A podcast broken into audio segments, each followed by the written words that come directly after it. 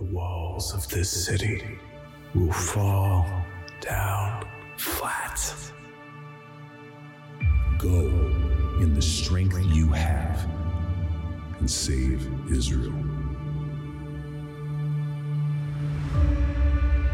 Your people shall be my people, and your God, my God.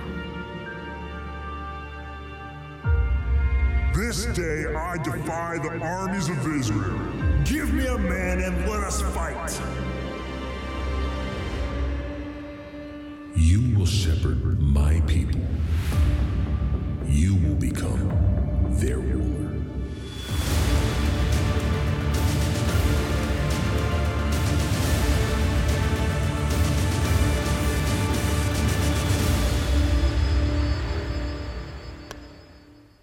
This is the second week of our series, and a few months ago we began a series called Origin Story. We talked about the Pentateuch, which are the first five books of the Bible Genesis, Exodus, Leviticus, Numbers, and Deuteronomy. That's where we ended it. We left the people standing at the Jordan River, getting ready to go into the promised land. We're picking up the series again, and we're talking about welcome to the promised land. And this weekend we've come to the book of Judges. But before I get into Judges, uh, in the 1700s, a Scottish historian, and if you're a lover of history, you've probably seen this before, by the name of Alex Tytler, he developed a cycle that all great civilizations eventually go through. I want to show you that cycle. We'll put it up on the screen. I'll walk you through it, but it's amazing how accurate it is. First of all, and it begins at the bottom of the chart, you'll notice that there's bondage that leads to spiritual faith. In other words, that sense of trust in God. And then that sense of trust in God leads to courage. Great courage leads to liberty, that courageous attitude. We saw that last week in the book of Joshua. I mean, we saw that they were all in and, and, they began to feel invincible because God had promised them and they were walking by faith. It was absolutely incredible. And then liberty leads to abundance. I mean, lands that are great, lands that are free, are lands of abundance. abundance leads to leisure. And then it's interesting, if you study the cycle in detail, something happens at this point because now at this point where leisure becomes a part of the culture, selfishness and self centeredness now become a huge part of the lifestyle. Then abundance leads to leisure, leisure leads to selfishness, selfishness leads to complacency, complacency leads to apathy, apathy leads to dependency, usually dependency on the government. Dependency leads to weakness, and weakness leads back to bondage. It leads people back into suffering, back into persecution. That's the cycle. It typically takes about 300 years for a great civilization to go through that cycle. Now, to give you a little perspective, as a nation, we're getting ready to celebrate our 243rd birthday. So you can look at that cycle, you can decide uh, where we are on that cycle. But I tell you what, if you look at it, you realize that as a nation, we're on a pretty slippery slope. In fact, let me tell you how slippery sl- the slope is a foreign country, Canada, could be the NBA champions. I have a problem with that. I'm that American, right? I'm not comfortable with that. But we're, so you have to figure out where we are on that cycle. This is my recommendation eat dessert first. I think we're that close, right? But see, this isn't true just in secular history. It's not true just in great civilizations like Babylon and Rome and, and, and like Greece. It's also true in biblical history. And that brings us to the book of Judges. And I do not like the book of Judges. In fact, if I could push delete and get rid of any book in the Bible, I would delete the book of Judges because it is a book of dismal history. It is dark, it's depressing, it's discouraging. But you know what? Here we are this weekend in the seventh book of the Bible. We're at the book of Judges, and you have to know that God included it in the Bible for a reason. And so this weekend, we're going to figure out what that reason is, what we can learn from the book of Judges. And I'll just let you know ahead of time, it may make you a little queasy, but we're going to get through it together. Now, I want to begin because last week we came off of the high of Joshua. Everybody was jacked up about Joshua, right?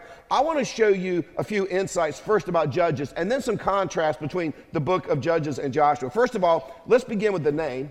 Uh, when we think of a judge, we, we tend to think of a, you know, a robed individual who sits behind the desk in a courtroom and he kind of oversees the outworking of legal procedures. But when you see this word judge in the Bible, it's actually a reference to men and women that God raised up to deliver the Jewish people from bondage. So when you think of a judge in a biblical context, think of a deliverer. In fact, that's what the word actually means. And depending, if you read through the book of Judges, how you count, there were somewhere between 13 and 15 judges that God raised up. All of them were strong, all of them were rugged individuals. God brought them in at a crucial time to bring deliverance to the nation. This book covers a period of about 300 years, 1375 BC to about 1075 BC. And for those three centuries, God does everything he possibly can to get the nation of Israel into the promised land and on its feet. But it seems that no matter how hard God tries, the people decide that they're just going to continue to disobey God. I mean, they're in this new promised land. I mean, they got freedom. They were slaves for 430 years, wandered around the desert for another 40 years. They are free. It's like, it's like your freshman who's getting ready to go off to ECU or UNC Wilmington. I'm telling you, the lid's going to come off. Nobody's looking over their shoulder. This, so when you read the book of Judges, it's like Jews gone wild. That, that's what's going on in the book of Judges. Now, there is a huge contrast between the book of Joshua and the book of Judges. For example, Joshua, as we saw last week, it's a book of victory. Judges is a book of defeat. Joshua is about a motivation to fight. Judges about motivation to, you know, just keep what you have. In Joshua, the people are mobilized.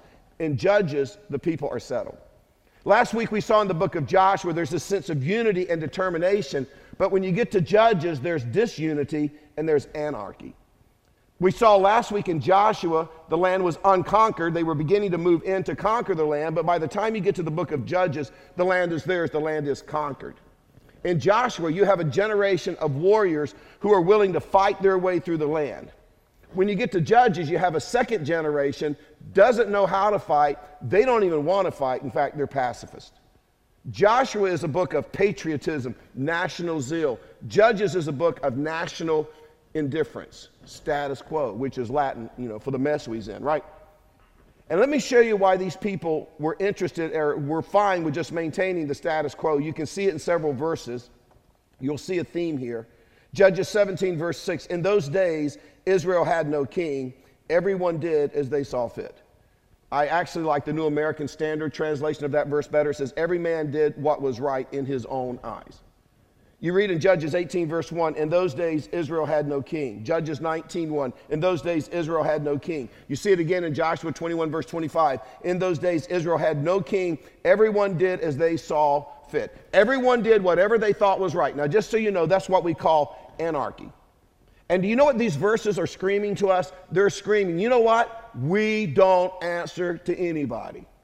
If it feels good, do it. If I think it's right, I'm going to do it. If it makes me happy, I'm going to do it. That's what's going on here. It's interesting. John Hunter has written a little book. It's like a commentary on judges. It's called Judges in a Permissive Society. This is what he writes There is a stated fact no king. No one was in control. No one gave the orders. No one was responsible to anyone. As a result, everyone did what was right in his own eyes. These are brutal, ugly, wretched accounts of the natural outcome of people doing what is right in their own eyes. Notice, not what was wrong in their own eyes. They could always justify what they did, and so it was always right. In other words, it was a culture of people who lived by the philosophy wrong is right because I say it's right. Wrong is right because I feel like it's right. Starting to sound maybe a little familiar, right? And Hunter concludes this is the hallmark of a permissive society. By the way, it always amazes me when the people think people think the Bible's irrelevant that it's outdated. I'm telling you, reading the book of Judges is like reading the New York Times. It's like reading the Wall Street Journal. In fact, what you're going to see taking place in the nation of Israel, remember, these are God's chosen people. It is going to blow your mind. And I'll just go out on a limb here and say, as Americans, it should scare us. A chill should go up our spine because you're going to see parallels where the exact same thing is happening in our culture. Now, let's address this question why after the days of Joshua? Remember the great victories? The great victory where they walked around Jericho and the wall fell down, the great victory at Ai, the great victory when they took on the five kings of the Amalekites and how they had amassed a huge army and God knew they were tired, so he sent they, they were tired, so he sent down the hailstones just to wipe out their army. All of the amazing things that God did. Why would these people who were so courageous, so victorious under Joshua, why would they now fail so miserably? Well, to answer that question, you got to go back to Joshua. So let's go back. This is the end of Joshua's life. He, know he, does, he knows he doesn't have much time left. They've been fighting through the land, they've been doing their things, and he has some last minute recommendations and encouragement for the people. And he says in Joshua 23, verse 5, The Lord your God himself will push them, and this is, this is, this is a reference to the enemy in the land. He will push them out for your sake, he will drive them out before you, and you will take possession of their land as the Lord your God promised you. What does that mean? Well, they're in the land of Canaan. It's the promised land. Joshua says, God's already said, I'm going to give it to you. I've done my part. You've got to do your part. Now, understand something about this. At this time in history, Israel is not yet a nation. Israel actually consists of 12 tribes. You may have heard the 12 tribes of Israel. So they're not a nation, which explains why they have no king. And each of these 12 tribes, they have received a certain portion, a certain section of the land. It's theirs to go in and claim. They got to run out the enemy. It's kind of like squatters' right. However, although they've defeated in mass the armies of the Canaanite, there are still little pockets of snipers here and there little pockets of, of idol worshippers here and there, little pockets of enemies who will just give you fits. Now, you may remember last week I said that the promised land does not represent the uh, heaven for the Christian, it represents the Christian life. That every day we are in a battle. And as long as we drive the enemies out of our life, all the enemies out of our life, we will experience the life that God designed for us to experience. But if we begin to tolerate enemies in our life, we will never experience that victorious life. So Joshua is saying, listen, you got to get rid of them. You got to get all of them. All of them, they got to go. You got to get all the enemies out of the land. In fact, he goes on to say in Joshua 23, verse 6, be very strong. Be careful to obey all that is written in the book of the law of Moses without turning aside to the right or to the left. In other words, obey God's word, obey God's principles, listen to his precepts, listen to his attributes. Do not associate with these nations that remain among you do not invoke the names of their God or swear by them. So he says, listen, don't talk about Baal, don't talk about the Astra, don't talk about Moloch, don't even mention their name. And I think a lot of people hear that and think, you know what? That's why Christianity sounds so narrow, right? But you got to understand, this was God's way of driving out the enemy. It was God's way of cleaning up the land for his people so they could experience the promised land as he intended it to be experienced. And then he goes on to say in Joshua 23, verse 7 you must not serve them or bow down to them, but you are to hold fast to the Lord your God as you have until now. The Lord has driven out before you great and powerful nations. To this day, no one has been able to withstand you, so be very careful to love the Lord your God. In other words, Joshua, Joshua says, don't get soft. Don't compromise. See? Tighten your belt. Roll up your sleeves. Don't sit out in the rocking chair on your front porch, you know, just thinking that everything's going to be fine. Don't you rest until the land is cleaned up. Don't you rest. Don't you back off until the enemy is driven out of the land. Which brings up the question why did these people who had been so victorious, who had been so successful under Joshua, why do they now fall so miserably? Let me ask you a question Was it rapid? No. Could they see it coming? I don't think so. I'm telling you, the erosion of a culture is never noisy. It's always silent. It's imperceptible. I mean, it's, and before you know it, it's just happened. Before you know it, you're looking at each other saying, How in the world did we ever end up like this? Someone sent me this quote. It is so, it is so perfect to the book of Judges. Gradually, the unthinkable becomes tolerable, then acceptable, then legal, then praised. And we see this in our country every time we turn on the news. I want to show you how it happened in the book of Judges. Judges chapter 1, verse 19. It says, The Lord was with the men of Judah. Remember, Judah, the 12 tribes, Judah is one of those 12 tribes. They took possession of the hill country, but they were unable to drive the people from the plains because they had chariots filled with iron. And you read that and you think, wait a second, isn't God bigger than chariots, you know, of, you know, just filled with iron, iron chairs? Certainly he is, unless you're not focusing on God and you're only focusing on the iron chariots. Because if you're not focusing on God and his faithfulness that he's already giving you the land, what you're going to do is you're going to back off and you're going to say, you know what? We got the hill country. I don't think there's any reason to be greedy. In fact, I think what we ought to do is I think we ought to put a, a focus group together. And we ought to just brainstorm what are some other options of dealing with these iron chariots. And so, and understand, but instead of dealing with the iron chariot situation, you know what they did? They basically ignored them. I think they're no different than us. I'm sure they thought, you know, if we ignore them, they'll just go away. If we ignore the problem, they'll probably get tired of us. It'll just fix itself. They'll probably just leave. Well, it says in Judges chapter 1, verse 21, the Benjamites, another one of the 12 tribes, however, did not drive out the Jebusites who were living in Jerusalem. Notice this to this day, the Jebusites lived there with the Benjamites. But Manasseh, verse 27, that's another one of the tribes of Israel, did not drive out the people of Bethsharon, Taanach, Dor, Ibleam, or Megiddo, and their surrounding settlements, for the Canaanites were determined, look at that, they were determined to live in the land. Uh, the Canaanites, we're not going anywhere. So the Hebrew people are like, well, you know what? I don't think they're going to go. I think we just need to think this through. I think we need to be creative. I mean, guys, think about this. Maybe somebody got up on the whiteboard and wrote, What do we do when we have a lot of Canaanites with iron chariots and they don't want to leave? Let's process this. And they began to give answers, and finally the light bulb went on and said, I got the answer. Hey guys, we're in charge. We'll make them work for us. I got an idea for a bumper sticker coexist. Put it on all our chariots, put it on, they'll just work for us. And I guarantee you, they're just like us. They justified it by thinking, you know what? They work for us, we'll have more family time.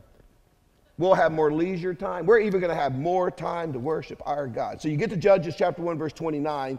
It said, Nor did Ephraim, another tribe of Israel, drive out the Canaanites living in Gezer.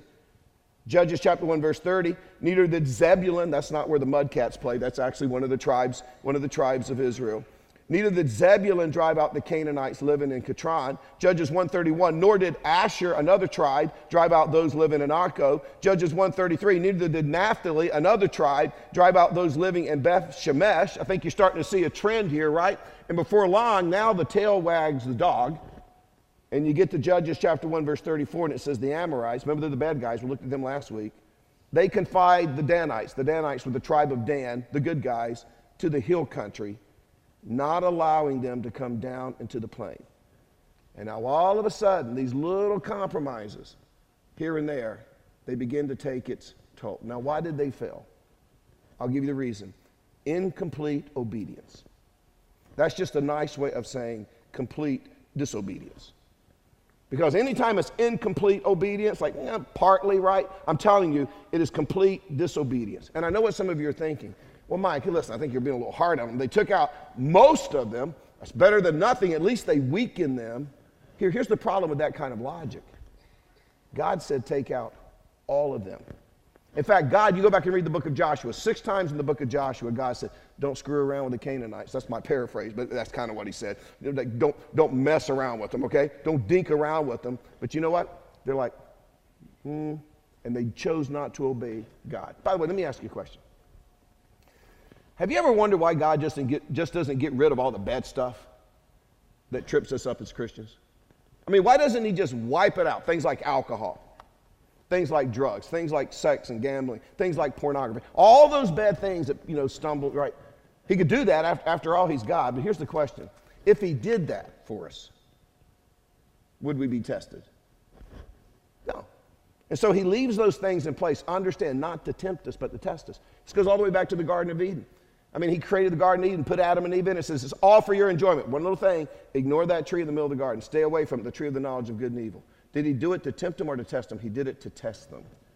I want you to see how it plays out in the book of Judges, chapter 3, verse 1. These are the nations the Lord left to, what's the word? Test. All those Israelites who had not experienced any of the wars in Canaan. He did this only to teach warfare to the descendants of the Israelites who had not had previous battle experience. So God had a reason. They were left to test the Israelites to see whether they would obey the Lord's command. In other words, are, are they going to trust me or they're not? Which he had given their ancestors through Moses.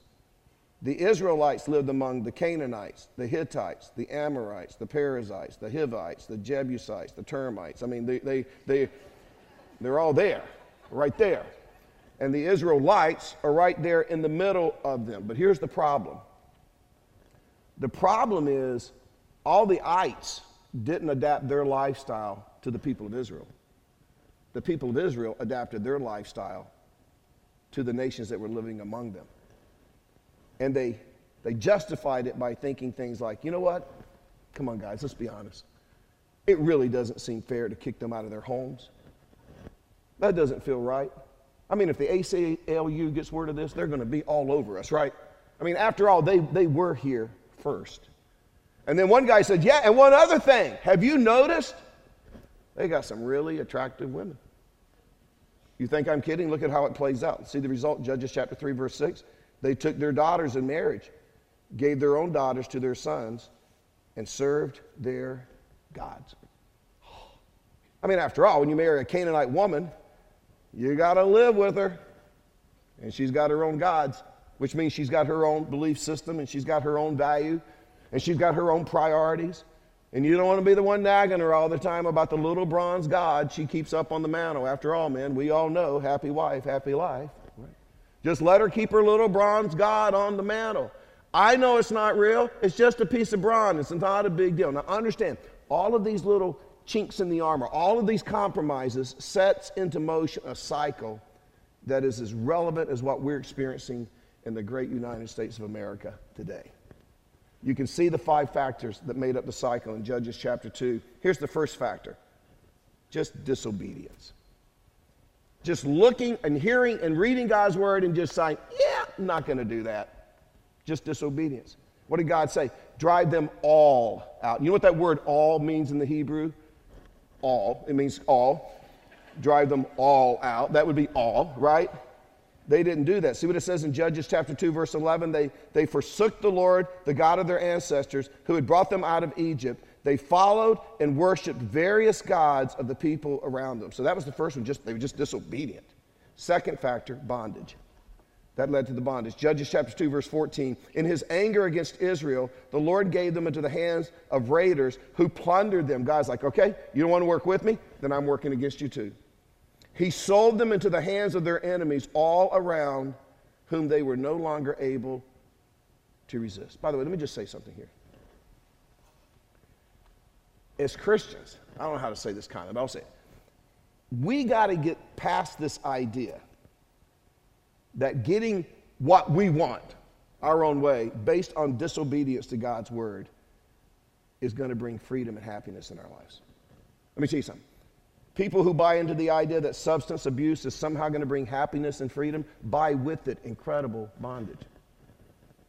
Someone who's married who buys into the idea that having an affair is somehow going to bring happiness, you know, and, and, and freedom is, is buying with it incredible bondage. The young person who buys into the idea that premarital sex is somehow going to result in freedom and happiness buys with it incredible bondage. I mean, if you're married and you said for better, for worse, for richer, for poor, in sickness and in health, the death do us part, but about two years in, you're like, oh, I'm just not happy. My needs aren't being met. I'm not very fulfilled. And you think that by being disobedient to God and breaking that covenant, not only that you made to each other, but you made to God, is somehow going to help you find happiness and freedom. You're buying with it an incredible bondage. I'm telling you, I don't know how to say this any clearer.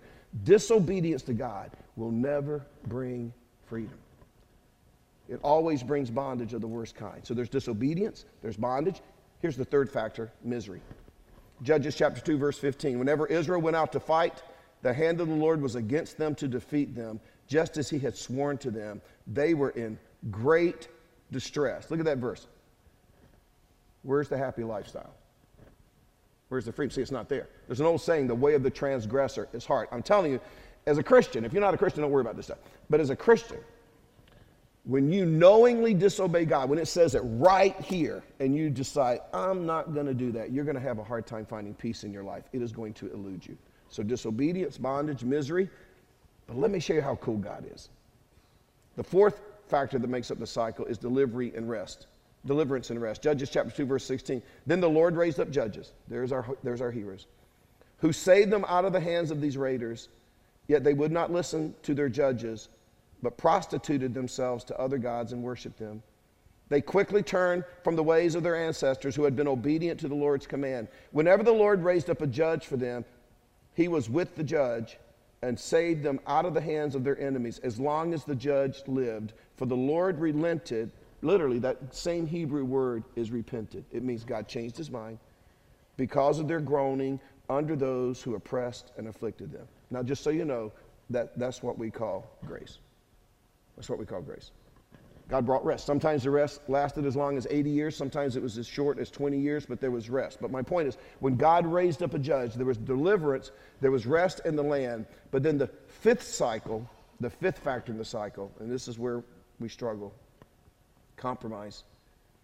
Judges 2:19, but when the judges died, the people returned to ways even more corrupt. In other words, it just keeps spiraling down. More corrupt than those of their ancestors following other gods and serving and worshiping them. Now, notice this they refused to give up their evil practices and stubborn ways. Now, here's the question What happens when a society buys into that kind of lifestyle? What happens when we become so arrogant, so proud, that we refuse to acknowledge what God's word says and we refuse to give up our evil practices and our stubborn ways? We just want to do what we want to do. I want to show you the ultimate consequence. You can see it in Joshua chapter 19. I want to show you the level of disgrace to which the nation of Israel dropped after this had run its cycle for about 300 years. In fact, you'll even begin how they, they, they begin to think differently and see things differently. It's amazing. I like how Paul described it, Romans chapter 1, thinking themselves to be wise. Paul said they become fools. That's what's going on here. This is the end of Samson's life. Remember Samson? Big old strong Samson. Delilah cut his hair, lost his power. Samson was a judge. And at the end, he said, God, if you'll give me strength one more time. And remember, he pulled the temple down that destroyed all these people that were worshiping idols. So Samson, he was a judge, he's gone. After Samson's death, there's this incredible event that takes place in the nation of Israel. Judges chapter 19, Israel reaches its lowest level in the entire Old Testament. The story revolves around a man who has a concubine. A concubine, and that's, a, that's another sermon some other time, but basically a second class wife. I hate to say it any other way, but in the Old Testament, that, that's what it was. This wife doesn't really like her husband, so she leaves him, she runs away. He tracks her down, he finds her, he's taking her back home. On the way home, he stops off at a city. He doesn't know where to stay, so he plans to spend the night in probably what we would call a park. But an older gentleman who lives in the city comes through the park and he sees him and says, You can't stay here. It's too dangerous for you to stay here. You can stay at my house with me. And so while this concubine and her husband go home with this older man, they're staying at the house. While they're staying at the house, some guys gather outside the house and they want, I don't, I can't, this is what's in the Bible. I, you know, I'm just got to say. They want to have sex, not with the women, they want to have sex with the man who's visiting with the concubine. Okay? Now, look how the older gentleman responds. Judges chapter 19, verse 23. The owner of the house went outside and said to them, No, my friends, don't be so vile. Since this man is my guest, don't do this outrageous thing. Look, here is my virgin daughter and his concubine. I will bring them out to you now, and you can use them and do to them whatever you wish. But as for this man, don't do such an outrageous thing. But the guys outside, they won't listen to the older gentleman. So the man who's the guest, who has his concubine, basically takes his concubine and just shoves her outside to the men, said, Take her. The men abuse her all night long. Then they let her go. We pick it up in Judges chapter 19, verse 26. At daybreak, the woman went back to the house where her master was staying, fell down at the door, and lay there until daylight. When her master got up in the morning and opened the door of the house and stepped out to continue on his way, there lay his concubine fallen in the doorway of the house with her hands on the threshold. He said to her, Get up, let's go. There was no answer. She was dead. Then the man put her on his donkey, set out for home. When he reached home, he took a knife, cut up his concubine limb by limb into 12 parts. How many tribes of Israel were there? 12. And sent them into all the areas of Israel. Everyone who saw it was saying to one another, such a thing has never been seen or done, not since the day the Israelites came out of Egypt. You ever watched the news or read the paper and thought, wow, nothing like this has ever happened before? Until a few weeks later, something else happens and you say, wow, it's never been that low before. There's no way it can get any worse until something else happens and you realize it's getting worse. And if you continue to read the book, you'll find that chaos breaks out and there's idolatry that leads to immorality, it results in anarchy. Thousands of people are killed as a result of the revenge. And you read the book of Judges and you think, who could have ever dreamed that this could have happened to God's chosen people, the nation of Israel, the nation through which is going to become, become the Messiah, the Savior of the world? But I want to make a statement here. The problem isn't the nation of Israel. The problem isn't the United States of America. The problem is the people that make up the nation. And I worked, it felt like forever, on these concluding statements.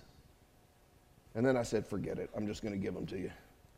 But these are the stair steps down you see in the book of Judges to a crazy, broken world. Here's the first one, and this is true across the board depravity results in permissiveness. You can count on that. Depravity always results in permissiveness. You see it in the book of, ja- uh, book of Judges. You, you see it in the greatest nation on the planet today. You see it in our country.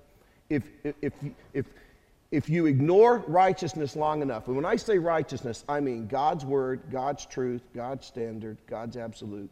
If you ignore righteousness long enough, I promise you, depravity, depravity will breed the illegitimate child of permissiveness. And all of a sudden, no longer is wrong wrong. Wrong is now right because we feel like it's right. It's right because we decide it's right. It's right because I say it's right. And you know what? It's all interwoven into the humanism of our day. So depravity results in permissiveness. Second, permissiveness leads to rationalization. I mean, let's be honest, in our day, it's no longer politically correct to refer to anything as bad, anything as sinful, anything as wrong. You can't refer to something as being perverse. Because, see, now things are redefined and rationalization takes charge. And it's because, see, when we define something, all of a sudden it doesn't sound so bad. For example, and I want to be sensitive here, but you need to understand it's, it's, it's, it's not killing a baby, it's a woman's right to choose. Now, that sounds honorable, right? That sounds respectable. See? I just heard this week, it's no longer a fetal heartbeat. Now it's an embryonic pulse. But that doesn't sound so bad. And again, if you've had an abortion, just guess what? I have a staff full of women that many of them had had abortions, multiple abortions. It's not the unpardonable sin. God can certainly forgive you. God is the most gracious, loving, like, man, let's move forward. Let's put this behind us and move forward. But see, as Christians, some point we have to realize that God creates life, not us. We don't create it. And we have to learn how to honor what God does. See, you know what? I was watching a thing on, on, uh, on uh, doctor assisted suicide. But they don't call it that. That's, that's euthanasia. That's putting old people down. You know, you know, it's end of life care. See, we can swallow that. Before you know, that's not a big deal. End of life care, right? It sounds kind of dignified. It's not, nothing's wrong anymore. Hey, you know, hey, it's just an alternative lifestyle, right? But understand, you get rid of the guilt by renaming it. And then that leads to the third statement rationalization encourages rebellion. I'm telling you, as a country, we're sitting on a powder keg. And it's because all the rationalization and the total ignoring of God's principles, God's precepts, God's absolutes, it encourages rebellion. See, nations don't change, people change. And bad decisions aren't randomly made, you know. Thoughts prompt changes which lead to decisions. Sow a thought, reap an act. Sow an act, reap a habit. Sow a habit, reap your character. Sow your character, you reap your destiny. And I say that because some of you, forget the nation, you are listening and you're at that crucial structure in your life where you're making some tough, tough, gut level decisions. And if you're being honest, you're ignoring God's word and you're, you're being pretty permissive. Now, here's the good news Wow.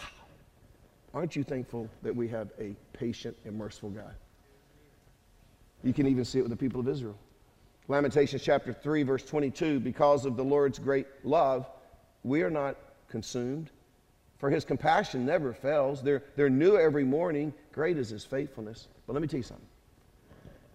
If we don't respond appropriately to the love and the mercy and compassion of God, eventually he will discipline us. And I know whenever I, like last time I said something about discipline during the 23rd Psalm, and I got several emails from people saying, the God I worship would never discipline people. Well, I don't know what God you worship, but you don't worship the God of the Bible. Because Hebrews chapter 12, verse 5 says this My son, do not make light of the Lord's discipline, and do not lose heart when he rebukes you, because the Lord disciplines the one he loves. See, why do you punish your kid for playing in the street? It's not because you think you want to keep them from having fun in the street. It's you know it's dangerous in the street. So you punish them. And I think God would say, hey man, for your own sake. For your own sake.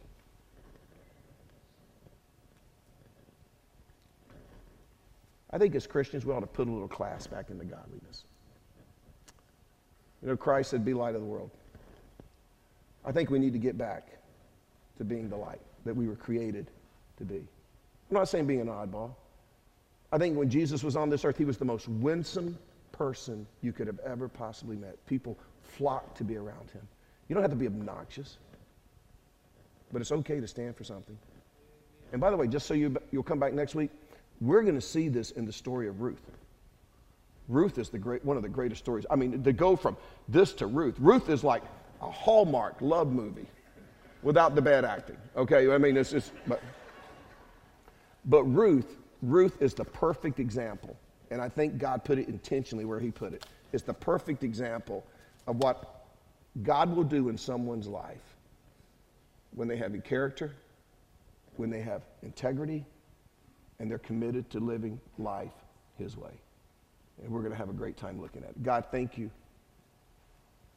Even for the book of Judges, because it's just a reminder how little cracks in our life, before you know it, they become chasms. And Father, the reality is every one of us have an Achilles heel. Every one of us, every day, every day, get up and look square in the eyes of something that we struggle with. And it would be so easy in the culture we're living in to justify it, to, to, to, to, put it off, to say, but it's just the way it is, or the Bible's so outdated, or da da da da da, or it didn't really mean that. But we see over and over again in your word that when we are obedient, you show up and do amazing things in our life. You bring victory. So, Father, whatever crossroads we find ourselves at this weekend, wherever we're sitting, whatever campus, whether it's online, May we find out what your word says. And may we be obedient to you. We love you and thank you for your grace and your mercy. In your name we pray. Amen.